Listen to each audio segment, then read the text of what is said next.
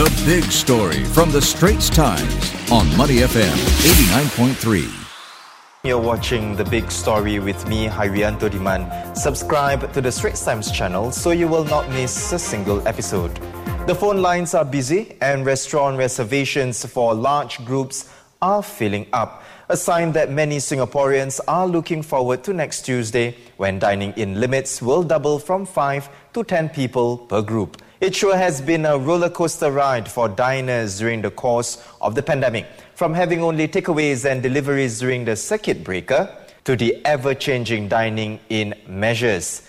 Let's find out more about how restaurants are reacting to these latest rules. I'm joined by Benjamin Boh, Management Committee member at the Restaurant Association of Singapore. Welcome to the show, Benjamin. What do restaurants have to do to cater to the latest changes, especially to accommodate larger group sizes? Thanks, Hairianto. And first of all, I think the industry definitely welcomes a lot of the easing of measures. You know, the 10 pax, having live music, having the alcohol, uh, uh, serving time moved out, uh, no more 1030 curfew and all that. That is really going to help a lot of the businesses in our industry. So first of all, I want to say we're very thankful and we're very appreciative that the government has moved that quickly on that. Uh, in terms of just catering to the latest changes and especially the larger group sizes, I think the first thing restaurants would have to do is now figure out their seating arrangements because we're so used to serving tables of five. Uh, we did do tables of eight for a bit, but you know that was very short lived. So now that we are able to sit tables of ten, uh, we got to bring out the bigger tables for some of the family restaurants. For some restaurants, you got to start combining tables and all that.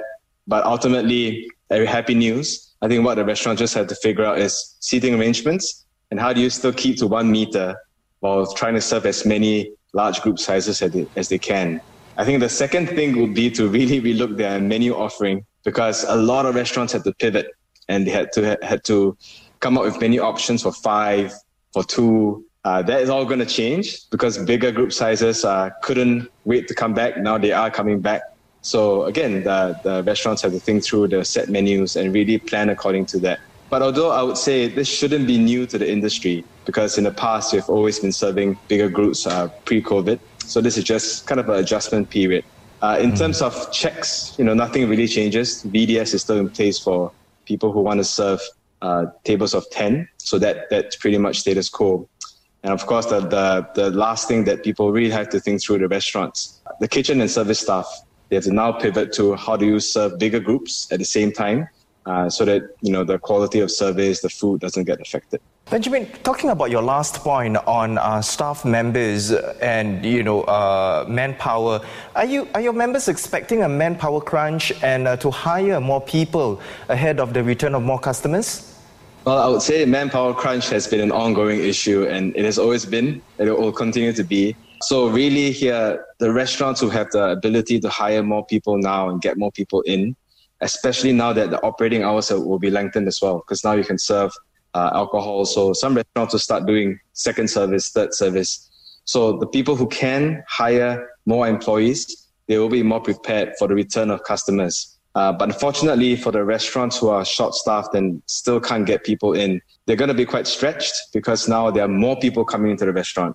They're going to order more things, and therefore, if they're not well-staffed, I think from a customer standpoint, one can expect service times and standards to drop a little bit, but hopefully over time, as people get staffed up, as we all get used to serving bigger groups, we can move faster.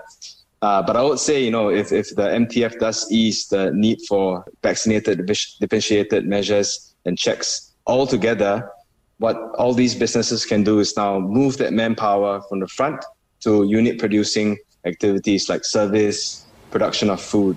So that would be something that's very well received if it comes in the near future.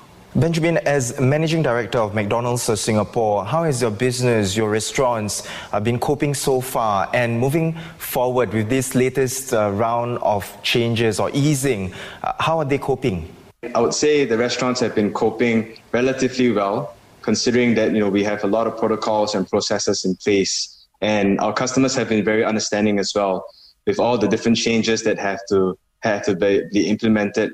We've also kind of made sure that the restaurants are still hospitable despite being strict on safety. But I would say uh, these measures are definitely a breath of fresh air, especially the, the fact that restaurants can decide if they want to do the VDS checks if they continue to serve tables of five. And if they don't want to do that, then they can do, uh, uh, do VDS checks and serve tables of 10. So at McDonald's, we are definitely keen to keep to the five because, again, for our restaurants, uh, we are small uh, and, and most of our seats are, are fixed anyway. And most of the times, our customers come in smaller group sizes. So we prefer to keep it to five. At the same time, now our staff can be redeployed into the restaurant to serve customers at the lobby or even go to the kitchen to, to produce food faster for the customer. I think one thing that really helps our restaurants, uh, and it's, it's general across all F&B, but especially for McDonald's Singapore, we hire a lot of Malaysians. And the fact that the Singapore-Malaysian border is now open and that you know daily commute can happen again, that really is going to help our, our employees because a lot of our employees have been stuck here for two years. I have a few employees that have had kids but weren't there for the birth of the kid and hasn't seen the kid since six months since the birth. So all this is is um, is really is really heartening because now I know they they'll be fine. They can go home, spend time with their families. What about the smaller establishments? Let's talk about them. Are you finding that they are not bothered by the latest changes, considering they won't be able to feed a group of 10 people anyway? Yeah, I would say the smaller establishments, they are appreciative of some of the easing of measures. So, for example, if you're a bar or bar slash bistro restaurant, uh, obviously the lifting of the alcohol curfew will be very well received. But a lot of the smaller establishments, what would really help them is really that one meter uh, seating between tables. And, and that's because a lot of our restaurants, the small cafes, the, rest- the quick service restaurants, even the food courts and some of the hawkers, most of the table seatings are riveted to the ground. Uh, they're really fixed so with the one meter, that essentially means that a lot of our seating is down by 50% or less. But unfortunately, all these businesses are still paying 100% rent for that space, but are not able to serve as many customers uh, versus pre-pandemic at any point of time.